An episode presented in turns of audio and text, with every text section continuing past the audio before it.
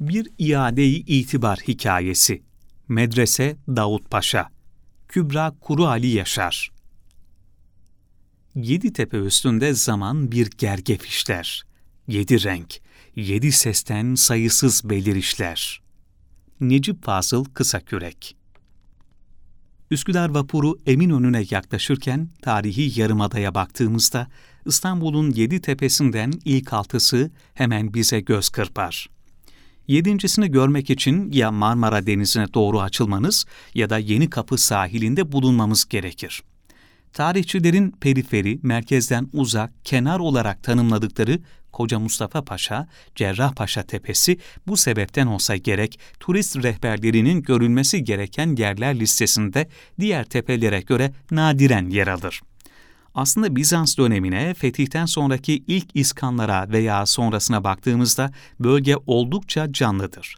Alman seyyah Hans Jakob Bröning 1579 yılındaki İstanbul gezisini anlattığı seyahatnamesinde görülmeye değer eski eserlerin en önemlilerinden birinin burada Avrat Pazarı adı verilen meydandaki Arkadios sütunu olduğunu anlatır.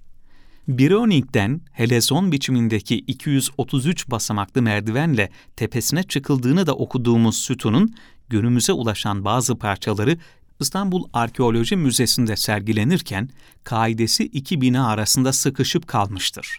İşte bu kaidenin önünden devam eden yol Bizans döneminde şehrin ana ulaşım aksını oluşturan Mese'nin yani imparatorların zafer yolunun bir parçasıdır bir kısmı bugünkü Aksaray'a ulaşarak 7. tepeye tırmanan hat boyunca yalnız Bizans döneminden kalma eserler değil, Davut Paşa, Haseki, Cerrahpaşa, Bayrampaşa ve Hekimoğlu Ali Paşa külliyeleri de bulunmaktadır.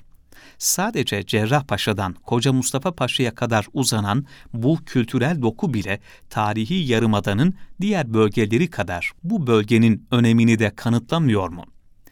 Davut Paşa nahiyesi batılı seyyahlar 15. yüzyıl İstanbul'unu boş ve harap olarak anlatır.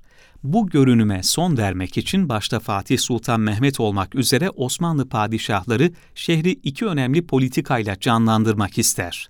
Birincisi, Anadolu'ya Rumeli'den getirilen halkın zorunlu yerleşimiyle mahallelerin kurulmasıdır. İkincisi ise yeni bölgelere gönüllü yerleşimin sağlanmasıdır cami, medrese, zaviye ve ticaret yapıları etrafında kurulan yeni mahalleler doğal yolla şehri iskan ederler. Davutpaşa nahiyesi de bu şekilde gelişen bölgelerden biridir. Aslen Arnavut kökenli olduğu ve Sultan II. Mehmet döneminde Enderuni Humayun'da yetiştiği ifade edilen Davut Paşa, II. Bayezid'in 15 yılı aşkın görev yapan sadrazamlarındandır. 1485 yılında İstanbul'un 7. tepesi olan bölgede inşa ettirdiği külliye ve vakfettiği yapılarla şehrin gelişiminde büyük rol oynamış ve semtin adıyla anılmasını sağlamıştır. Külliyenin yeri 1546 tarihli İstanbul Vakıflar Tahrir Defteri'nde Nezdi Dikülü Taş der Bazarı Zenan yani Dikili Taş nezdinde Avrat Pazarı yakınında olarak tarif edilir. Sadrazam Davut Paşa'nın vakfettiği yapılardan imaret, büyük hamam ve han çeşitli nedenlerle günümüze ulaşamamıştır. İstanbul ve çevresinde 16. yüzyıldan 20. yüzyıla kadar şiddeti 7'den büyük 8 adet deprem meydana geldiğini düşündüğümüzde yok olmaların bir kısmı bunlarla bağlantılıdır külliyenin inşa tarihine en yakın olan 1590 depremidir. 45 gün devam eden sarsıntılarda Davutpaşa Camii'nin minaresi dahil şehrin tüm minareleri yıkılır. Anıtsal ve sivil mimari üzerindeki tahribatlarda diğer etken yangınlardır. Sadece 18. yüzyıl içerisinde kaydedilmiş 90 adet yangının verdiği hasarın ne kadar büyük olduğu dönemin tarihçilerinin eserlerinden de anlaşılır. 24 Temmuz 1660'ta Haliç'te başlayan ve 3 gün süren yangının Davutpaşa kıyıları, Samatya ve Langa'ya kadar uzandığını Katipzade'den öğreniriz. Vardı andan yeni kapı semtin ateş kapladı. Gelmeden kaldırdılar esbabı cellat çeşmeli. Langa bostanı içine döktüler esbapların. Geldi yaktı narı ibret kaldı yerinde külü. Geldi andan Davut Paşa iskelesine geçip et yemezde dökündü üçüncü kolu hasılı.'' Sultan Selim yangını olarak bilinen 1918 yangını ise Cibali üzerinden Haseki ve Koca Mustafa Paşa'ya ulaşmış, içerisinde Davut Paşa Külliyesi'nin de bulunduğu yaklaşık 7500 yapı tahrip olmuştur. İstanbul'u etkileyen büyük afetler ve insan kaynaklı tahribatlar nedeniyle özgün hallerini tam olarak koruyamasalar da inşa edilmelerinin üstünden 500 yılı aşkın bir süre sonra külliyenin yapılarından cami, medrese, türbe, çeşme ve iskele hamamı günümüze ulaşmıştır. Davut Paşa Medresesi Aşık Paşazade tarihinde Asarı Davut Paşa İstanbul'da bir imaret ve bir ulu cami yaptı, önüne bir latif su dahi getirdi diye bahsedilen külliyenin medresesi, klasik Osmanlı tipinde revaklı bir avlu etrafında sıralanan kubbeli 16 hücreden ve ortada büyük kubbeli bir dershaneden oluşur. Hücrelerin önlerindeki kubbeli revakların sütun ve başlıklarının bazıları Bizans yapılarından toplanmış ve devşirme parça olarak tekrar kullanılmıştır. Özellikle sanat tarihçilerinin ilgisini çeken bu başlıklarda floral desenler, kuş figürleri vardır. 16. yüzyıla ait bir vakıf tahrir defterinde kadrosu önce 40'lı sonra 50'li olarak belirtilen medresede 1546 tarihli bir kayıtta müderrise 40, talebeye 30, kapıcıya 2 akçe tayin edildiği yazar. 1766 depreminden etkilenen medresenin bahsi arşiv belgelerinde şöyle geçer. Dershane mahalliyle iki odası müceddeden yapılmaya, 14 odası ve bahçe duvarı da tamire muhtaçtır. Topkapı Sarayı Müzesi arşivinde yer alan bir defterdense depremin ardından yıkılan dershane kubbesinin yerine renkli boyalı ahşap bir kırma çatı inşa edildiğini öğreniriz.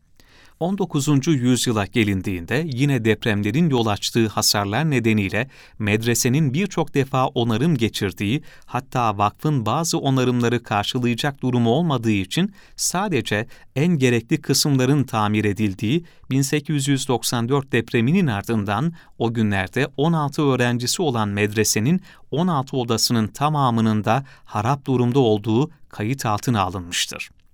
22 Aralık 1918 gecesi Sultan Selim'den başlayan yangın Davut Paşa, Koca Mustafa Paşa, Topkapı ve civarında da etkili olur. Çok sayıda mahallenin zarar gördüğü yangın sonrası evleri yanan insanlar konaklamak üzere Atikali Paşa, Koca Mustafa Paşa ve Davut Paşa medreselerine yerleştirilir. Bu olayla birlikte kapasitesinden fazla mevcudu kaldıramayan medrese amacı dışında kullanılmasına bağlı da hasar görür. Davutpaşa Medresesi'nin geçirdiği kapsamlı ilk onarım 1948 yılına aittir. Fakat çok değil, iki yıl sonrasının kayıtlarında medresenin maalesef ki ahır olarak kullanıldığını ve harabiyetinin arttığını okuruz. Aradan geçen 20 yılda durum daha da kötüye gider ve 1971'de ahırın yanı sıra gübre deposu olarak da kullanılır. 13 Mayıs 1994 tarihinde Kültür Bakanlığı'na gönderilen bir belgede Davutpaşa Medresesi'nin kapısının kırılarak kurban kesimi ve hayvan barındırma amacıyla içine girildiği ve iş makinelerinin çalıştırılması sırasında iki sütunun yıkıldığı bilgisiyle durumun açıklanması talep edilir. Bu tarihlerde İslam Ansiklopedisine Davut Paşa Külliyesi maddesini yazan Semavi Eyçe, medresenin içler acısı durumundan da bahseder. İstanbul'da bu türden yapıların en eskilerinin başında gelmesine rağmen günümüzde de bir takım kişilerin işgalinde kalarak korkunç surette tahrip edilmektedir külliye yapılarının korunması 2016 yılında yeniden gündeme alınır ve medresede restorasyon çalışmaları başlar. Davutpaşa Medresesi fiziksel olarak değişmeden günümüze ulaşsa da ne yazık ki yüzyıllar boyunca külliye yapıları arasında en fazla tahribata yine o uğrar. Medrese Davut Paşa. Buraya kadar anlattıklarım nihayet bizi asıl mevzumuza getirdi. 536 yıl sonra Fatih Belediyesi tarafından iade-i itibarı verilen ve kapılarını ihtisas öğrencilerine açan Medrese Davut Paşa, 2020 Kasım ayından itibaren vakfiyesine uygun olarak yüzyıllar boyu yüklendiği eğitim misyonunu devam ettiriyor. Dilerseniz tarihi hatırlatmalar eşliğinde hem bugünkü işleyişini görmek hem de öğrencilerle konuşmak için medreseyi birlikte ziyaret edelim. Medrese Davut Paşa'nın sorumlularından aynı zamanda Ankara Hacı Bayram Veli Üniversitesi gazetecilik bölümünde doktora öğrencisi İbrahim Cihangir bizi kapıda karşılıyor. Onunla yüksek lisans ve doktora öğrencilerine tahsis edilen medreseyi gezmeye başlıyoruz. Sınıf ortamı gibi olmasın, farklı disiplinler birbiriyle kaynaşsın diye değişik bölümlerden öğrencileri oda arkadaşı yaptıklarını, bilgisayarıyla gelmeyen öğrencilerin araştırma odasındaki bilgisayarları kullanabildiğini, çalışmaları ile ilgili destek ve çıktı almak isteyenlere yardımcı olduklarını anlatıyor. Birinci etapta 75 öğrenci kaydettik. Bunların çoğu Fatih'te oturan arkadaşlardı. İkinci etapta kaydettiğimiz 108 kişinin bir kısmı farklı semtlerden geliyor. Yüksek lisans ve doktora yapanların yanı sıra araştırma görevlisi olup çalışma mekanı arayan kişiler de var burada. Bir öğrencinin medreseyi kullanım süresi 4 ay. Aynı kişi eğer isterse belediye ilana çıkınca yeniden başvuru yapabilir. Öğrenciler medreseyi kullanmak için önce Fatih Belediyesi'nin internet sitesi üzerinden öğrenci belgesi, niyet mektubu ve test konusunu sisteme giriyor. Başvurusu onaylananlar mülakata alınıyor. Günü ikiye bölecek şekilde ayarlanmış sisteme göre sabahçı olanlar 8-14 aralığında, öğlenci olanlarsa 14.30-20.30 aralığında 3 kişilik dersliklerde odaları ve masaları belirlenmiş olarak çalışıyor. Medresede tez savunmaları ile ilgili seminer, oturum, çalıştay, münazara gibi programların yapılması planlanan büyük bir salonda var. Kayıtlı öğrencilerin kendi aralarında ya da hocalarıyla programlarına açık olan salonu, kayıtlı olmayan öğrenciler de başvuru yaptıklarında kullanabilecek. Pandemi nedeniyle henüz bu etkinlikler yapılamasa da İbrahim Cihangir Medrese'de bu ortamın kendiliğinden oluştuğunu anlatıyor. Arkadaşlarla makale, akademik dil, üslup ve araştırma üzerine konuşuyor, bilgilerimizi paylaşıyoruz. 500 yıllık yapı yeniden medrese olarak kullanılmaya başlandı. Buranın benzeri başka semtlerde ya da şehirlerde yok. Onlara da örnek olacağını düşünüyorum. Sohbet ederken geldiğimiz dersliğin kapısında çay almak için mola veren Ziya Aşçıoğlu ile karşılaşıyoruz. Hacettepe Üniversitesi Tarih Bölümünden Sosyoloji çift ana dalıyla mezun olmuş. Aslında Ankara'da yaşadığını ama pandemi sonrası Sümbül Efendi'de oturan ailesinin yanına döndüğünü anlatıyor. Evde çalışırken dikkatinin dağıldığını, bir ay önce buranın varlığından haberdar olup hemen başvurduğunu kütüphanelerden daha rahat ve esnek, aynı zamanda odalara ayrılmış olmasının kendisini motive ettiğini söylüyor. Derslikte iki kişiler. Burada çalışma alanını besleyecek sosyal bilimler alanındaki diğer öğrencilerle tanışmaktan da ayrıca memnun. Farklı disiplinlerden arkadaşlarının gelir gelmez çalışmaya başlamasını bu medresenin en büyük artıları arasında sayan Fatma Zehra Karayel'le devam edelim. Kütahya Dumlupınar Üniversitesi İlahiyat Fakültesi mezunu olan Fatma Zehra, İstanbul Üniversitesi İslam Felsefesi ana bilim dalında yüksek lisans yapıyor. Eyüp'te oturduğunu, medrese ilanını Fatih Belediyesi'nin sosyal medya sayfasından gördüğünü, pandemi döneminde kütüphaneler kapanıp randevu sistemine geçince akademide olan öğrenciler olarak çok zorlandıklarını söylüyor. Tez dönemindeyim. Bir süredir çalışmak için böyle bir yer olmasını hayal ediyordum. Pandeminin başlarında uzun süre hiçbir şey yapamadım. Burası beni yeniden motive ettiği için çok mutlu oldum. Önceden İSAM'ı ve BİSAV'ı kullanıyordum. Artık İSAM'da kaynak araştırmalarını yapıp sonra buraya geliyorum. Bizim ihtiyacımız olan şey böyle bir ortamdı. Kütüphaneden farklı olarak burada sürekli oturup kalkan insanlar ve dikkat dağıtan şeyler yok. Sabit bir odamızın ve masamızın olması da çok güzel. Hemen yan derslikte çalışan Sabancı Üniversitesi Bilgisayar Mühendisliği doktora öğrencisi Mehmet Can Yavuz'la tanışıyorum. Koca Mustafa Paşa'da oturduğunu medresenin semtindeki kütüphane problemine çözüm olduğunu anlatıyor. En yakın kütüphane Beyazıt'taki Orhan Kemal Halk Kütüphanesi'ydi. Topkapı Kütüphanesi de yakın sayılır. Burayı billboardlardaki ilanlarda gördüm ve başvurdum. Pandemi şartlarında diğer kütüphanelerde toplu çalışmak sıkıntılı olabiliyor. Burada oda arkadaşlarım belli, kiminle görüştüğümden eminim. Sadece akademik çalışma yapanların olması da ayrıca güzel. Diğer kütüphaneler sessiz olsa bile insan hareketliliği sıkıntı olabiliyor. Tarihi mekan olması da ayrıca motive edici. Pandemi sonrası yeni normallerimiz şüphesiz kütüphaneleri de etkiledi. Öğrenciler randevu sisteminin zorlukları bir yana, o randevuyu aldıktan sonra işleri çıkıp gidemezlerse de strese giriyor.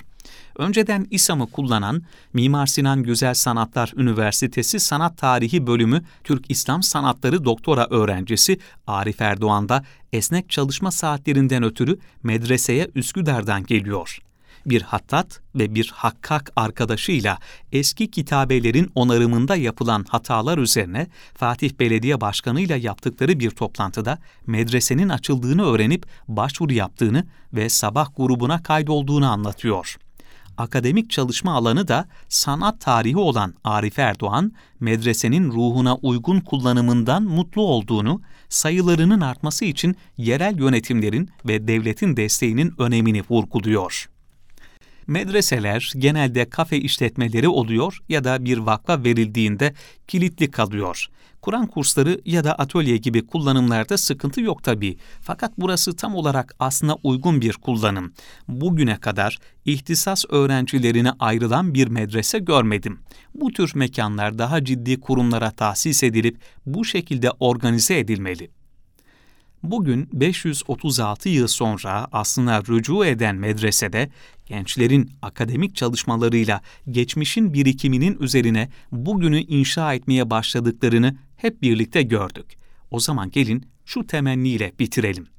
Gelenekle yapı kültürü mirası üzerinden bağ kurmanın eğitimle yapılabileceğinin biricik örneği olan Medrese Davut Paşa'nın kapıları nesiller boyu ihtisas öğrencileri için hiç kapanmasın ve her daim henüz iade-i itibarı verilmeyen sayısız medresenin kaderinin değişmesine vesile olsun.